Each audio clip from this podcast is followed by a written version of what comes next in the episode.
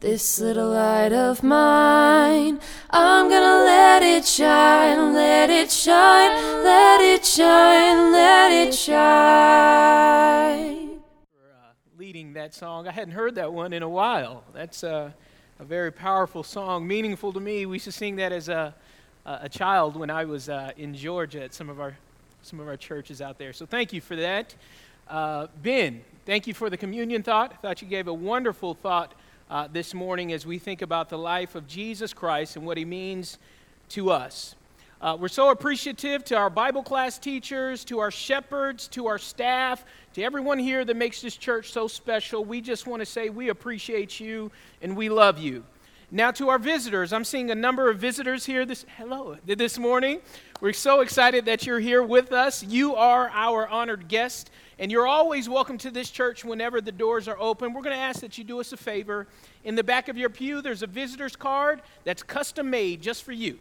Take that out and fill it out, and we've got a box in the foyer that you can place that card into as you exit this morning, or you can pass that card into me or to one of our shepherds. All we want to do is reach out to you and say thank you, send you a note, and invite you back out if you're ever in this area, because I don't think you'll find a finer church in all of Mission Viejo. Uh, what a wonderful weekend, right? Memorial Day is on Monday. So many of you have the day off. All of you should have the day off. So when you're having your barbecue tomorrow, wherever you are, make sure you just lift up a special prayer to all our veterans and their families and to everyone overseas and working so hard to protect this country. They are special people. So make sure you just say a kind word to them and thank them if you see them and they come uh, your way. Before we begin this morning, I think Aaron might be listening, and I just wanted to say thank you for allowing me to be gone last Sunday as I celebrated my 34th, 31st, 34th. Did I just have a senior moment? I forgot what. my 34th birthday with my lovely wife. We got to spend time with family. And Aaron filled in for me, and I thought he did an outstanding, outstanding, amazing job. He's getting better and better. We're going to greatly just, just miss him uh, as he transitions uh, over to, to Phoenix. Uh, we love him. And Aaron, if you're watching, don't have too much fun in Hawaii uh, without us. That's where they are right now. So uh, we're appreciative uh, to him and to that family. That means so much. Uh, Ferry and Ava brought their family with them this morning. Got a special announcement for you. They are going to be baptized today at the conclusion of our service, and they brought their entire family to come witness this great moment. So we're so thankful that you guys are here with us uh, this morning. Mark and Deborah have been uh, friends with them and working with them and uh, loving on them, and uh, just so thankful that they are here and a part of our fellowship. So, thank you. This week, we are going to continue on in our three part sermon series entitled uh, Courage. Uh, for this entire month, we've been discussing how we can become more courageous for the Lord in 2015 and in part one, we talked about how to obtain courage to speak the truth. And we said, speak the truth also in love. So that was part one. Uh, and then today, in part two, we are going to discuss how to uh, take courage in facing your faults. Uh, because it takes some strength to be able to examine yourself and realize that there are deficiencies in your life and then go through the process of learning how to change those deficiencies. And it takes time to do that, it takes courage. So we're going to work our way through this material today and thinking in light of that. And then next week, our final sermon will be on the courage to follow your calling. So today, let's talk about facing our faults. The story goes that the preacher asked everybody to stand at the congregation, and he said, to those of you who forgive and forget past grievances, please be seated. And everyone in the congregation sat down except for one old lady. Ma'am, the preacher asked, why can't you forgive and love your enemies? She replied, Because I don't have any. And he said, That's remarkable. At your age, that's wonderful. You don't have any enemies. How were you able to make that happen? She gave uh, the preacher a big smile and she said, I, I outlived them all. That's how I was able to be in this position of not having any enemies. You know, all of us have faults, right? Even if we're not aware of them. We all have faults, even if we're not aware of them.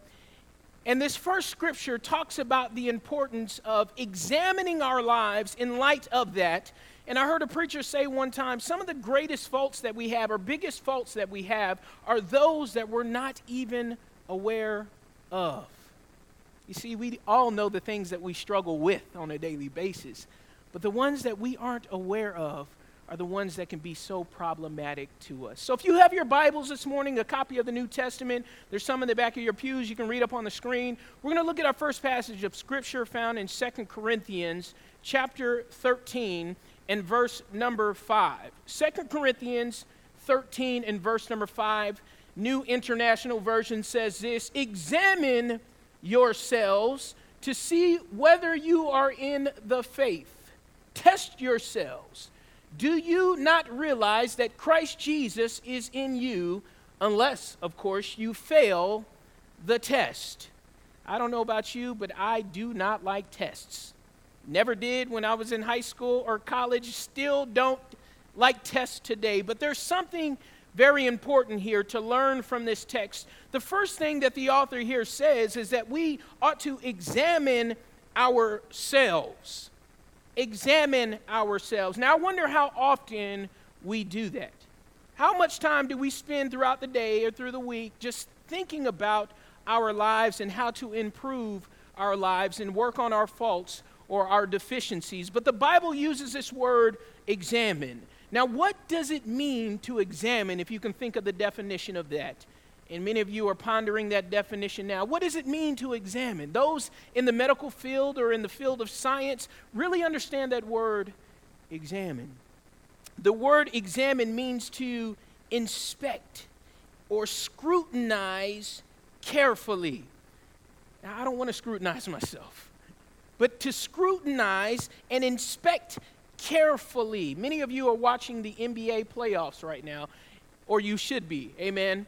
Golden, the Golden State Warriors are up. So thankful the Clippers lost. Um, but Golden State is probably going to the finals now. And you know why the Golden State Warriors are so good? Uh, what they do after each and every game is they take the film and they sit down in the film room and they watch the film of the game. And the reason why they watch the film of the game is to see where they might improve in some areas or where there are deficiencies in their play. And they do that every single time they play. They sit down in a dark room and push play and watch and study and look to scrutinize themselves in their play. We need to be able to do that in light of our spirituality, to self examine ourselves. In the Army, as we think about Memorial Day, one of the things that we do in the Army is whenever we hold an event or we do some kind of mission or training, after the training, we have what we call an AAR. And many of you know what that is. That is an after action review, meaning you do the event and then you critique yourself based on how you performed during the event. I have an AAR every single Sunday for my wife when it comes to my sermons, right? So I'll say, I'll say to Mary, What did I do good? She said, You did that good. I said, What do I need to improve on? She said, Don't ever tell that joke. That was horrible, right? So I learn from my spouse as she scrutinizes me on how to improve and how to get better. We all have to do this spiritually. We have to examine ourselves in light of our faith journey and figure out areas where we can improve or areas where we are weak. Examine yourself daily. The scripture uses that word often. And then it goes on to say, make sure you test yourselves. Many of you growing up, you used to use flashcards, right? Whenever you had that, uh, that uh, geography test or that social studies test, you'd take out the flashcards, you'd write the answer on the back, the question on the front, and you'd flip it over, testing yourself to see how much you've learned and how much you've grown or how much you know. I think a great way to test ourselves is to get involved in mission. To see where we are. Test ourselves. I love when people say, you know what, I've never been on a mission trip before, but I'm going to go on a mission trip to Mexico or to overseas to make sure I test myself and to live out my faith. A great way to test yourself is to do something out of the norm. If you've never been on a mission trip, make sure you sign up for one and go. It'll really challenge you and bless you at the same time. Or make sure you go and visit that nursing home that's across the street from your house. That's a test, isn't it? Have you, any of you spent time in a nursing home? Okay. For those of you ha- that have, you know it's a, it's a challenge, right? You go in there and there's all kinds of stuff that you're not used to. And it's a challenge to see how you're going to react, but I would encourage you to do that. Or what about going to feed the homeless? You know that guy that always sits on the corner next to that gas station that you drive by every day, stop and get them a cup of coffee and a donut or something like that and see how that challenges you. Test yourself often. Challenge yourself and see what that does to your faith. Your faith will grow in tremendous ways. But many of us, like I said, we don't like tests. We don't like to be challenged. We just want to be comfortable. But Scripture says, examine and test yourself. Next passage of Scripture, John chapter 9, verses 39 through 41. Jesus said, For judgment I have come into this world, so that the blind will see, and those who see will become blind. Some Pharisees who were with him heard him say this and asked, What? Are we blind too? Jesus said, if you were blind, you would not be guilty of sin. But now that you claim you can see, your guilt remains. Ponder that, Batman. Think about that text for a moment. What I love about the life of Jesus and the message of Jesus is that Jesus came to flip the world upside down. The last shall be first, and the first shall be last. You remember those scriptures. The blind will see, and those that think they can see will become blind. What the Pharisees said here is we are self righteous. We got everything figured out. There is no sin or no problems in our lives. We're living on the proper trajectory. And Jesus said to them, You don't realize how blind you are. And as believers in Jesus Christ, as Christians, as those that belong to the household of faith, it's really easy for us to do this. We're in church every Sunday, we're, we're, we're giving, uh, we're serving. So, guess what? Our lives are, are A OK. We're doing well.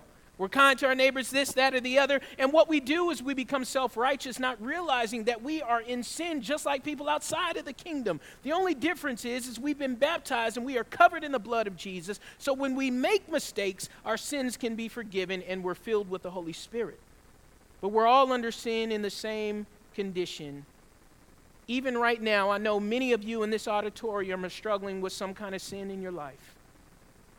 And it's grasped you is taking control of you. You try to defeat it.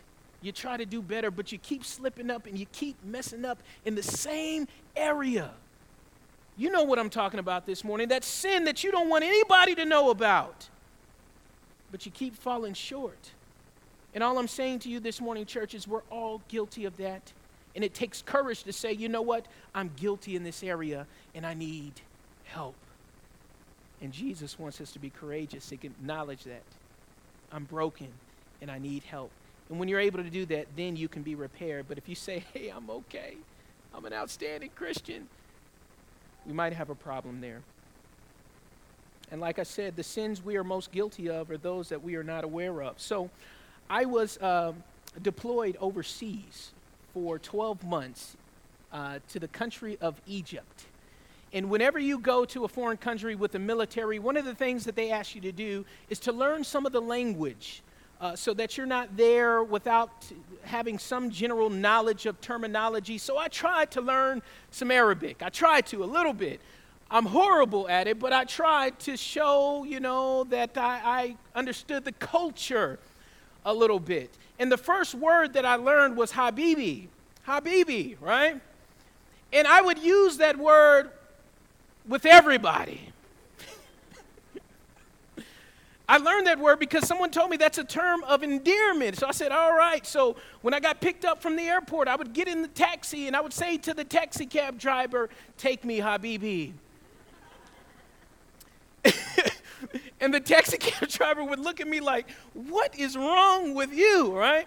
And I would use that word everywhere in the marketplaces, in the streets, talking, Ha, Habibi. And people, and finally, someone came up to me and said, Jason, you don't use that word because in the American English translation, that's basically calling someone baby wherever you go. So wherever I was going, I would say, hey, baby, how are you? and I was wondering why I was getting these weird looks, right? And they said, no, use the word sadiki, which means friend. That's the word that you use. I made a mistake. It was unintentional. I didn't know what I was doing. I wasn't aware until someone made me aware. And guess what? That's what the church is here for to make us aware.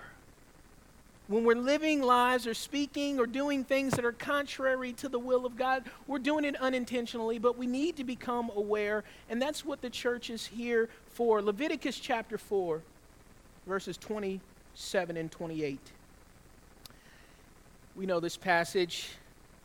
If a member of the community sins unintentionally and does what is forbidden in any of the Lord's commands, he is guilty.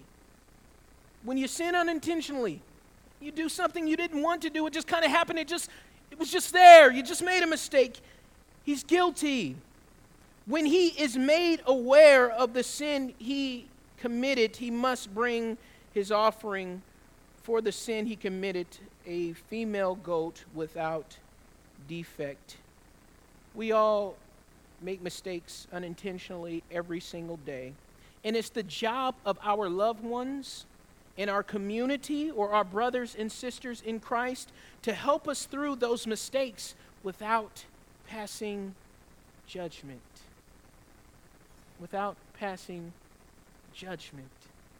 And sometimes that's hard to do with a community of faith. I was in Sacramento when I was at my previous church, and I had the opportunity to convert someone who uh, didn't have the best reputation in the street. You see, we lived in an inner city area in the Del Paso Heights region of Sacramento. Uh, Gary Marsh, if he's here, he knows where that is. It's a really rough uh, neighborhood. And I befriended this guy, and I was able to convert him, not me, God using me to do whatever he was doing. And he was baptized, and we added him to the church. And I mean, he was fresh off the streets. And we would have Bible studies with him at church. You know how you have Sunday morning Bible class, and he would be in Bible class, and he would slip up and say a four letter word during Bible class. And I tell you what, I was so embarrassed. Everybody would just, oh, what did he say? Right? But what I loved about it, he was it wasn't intentional. That is the lifestyle that he lived. That's how he spoke. So it just came out, right? And I had to pull him aside and say, hey, man, you know, we don't do that here. He said, I'm trying. I'm trying. And it was so great that our church that day didn't pass judgment. Instead, they were like, wow, look at this guy trying to turn his life around. And that's what we need in the church, right? Not passing judgment, but helping people turn their lives around. Titus chapter 1, verses 12 and 13. I'm almost here, done this morning, church. Titus chapter 1, verses 12 and 13. Even one of their own prophets had said, Cretans are always liars, evil brutes, lazy gluttons. This testimony is true. Therefore, rebuke them sharply so that they will be sound in the faith. We need to add some context to this verse, right? We need to add some context to this verse. This rebuking sharply term, we first of all need to define what the term rebuke means. It means to correct sharply. If you see someone in error, see something, it's like uh, the classic example of you're holding your baby and the baby runs out into the middle of the street and a car is getting ready to come and hit the baby. You're not going to say to the baby, Come here. Let's just take you over here and you don't do that again. That's not rebuke if you see your baby do that, you say, Stop! Get over here and don't you ever do that again. That's a sharp rebuke. That's what rebuke means. And in this text, Titus tells us that we have to rebuke. Well, why would he say this? Well, we live in a culture where people teach that what is wrong is right and what is up is down. And what Titus was doing is he's making reference to false teaching in the city or in the region of Crete. And false teaching, if it's continued to fester through communities, leads to sin. And the scripture says sin leads to death. And that's why it must be sharply rebuked. And if you didn't know, there is a ton of false teaching going on today in our culture. Tons of false teaching everywhere. Sometimes we even hear it from the pulpit. I was at a conference and I heard a preacher say, You know, Christians, we have Christian liberty. People of faith, we have liberty. We can do whatever we want to do. We can watch any kind of television show or movie and it can be full of smut. We can listen to any type of music with negative messages as long as we don't let that message corrupt what's going on on the inside. Have you ever heard a doctor say you can eat as much sugar as you want and you'll never get diabetes? If you ever meet that doctor, send them to me or let me know because I want to go have a conversation with this person, right? Have you ever heard somebody say you can smoke as many cigarettes as you want every single day and you don't have to worry about cancer? It just doesn't make good sense, right? So, Christians, we have to protect ourselves from this false teaching and these terrible messages that we see in media, in culture, on the music airwaves. We've got to protect ourselves from that because junk in equals junk out. And I know a lot of people say, well, I'm a strong Christian. I won't let that impact me. All right. Okay. We'll see. Or I hear the message of you can be a Christian today. You can be a Christian and not attend church. That's a big message going on today. You've heard that one before. I'm a Christian, but I don't belong to a community of faith. I practice my spirituality on my own. It doesn't work that way. That's like saying I play on the basketball team, but I never show up for the games or practice. But I'm on the team. I tried that in high school. It doesn't work, right? I'm a part of the team. No, you're not because we don't see you. It doesn't work that way. And there's a lot of false messages going on in the world everywhere, and those messages have to be sharply rebuked by people like you and I. And that's what we talked about in week number one, part number one of this series courage to speak the truth. And we've got to have the courage to say what needs to be said. Because if we don't, the culture will begin, that message will begin to fester. And the scripture says a little bit of leaven, right, Carl? Leaven's the whole lump. So we got to make sure we take that out and take care of that. Last two verses, and I'm done. Philippians chapter 3 and verse number 8. What is more, I consider everything a loss compared to the surpassing greatness of knowing Christ Jesus my Lord, for whose sake I have lost all things and consider them rubbish that I may gain Christ. In my opinion, church, the world desperately needs to know Christ. Not know of Christ, but know Christ.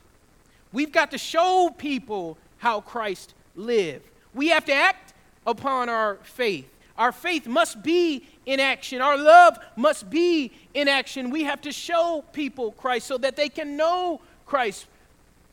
A lot of times we just want people to know of Christ, but not really know Christ.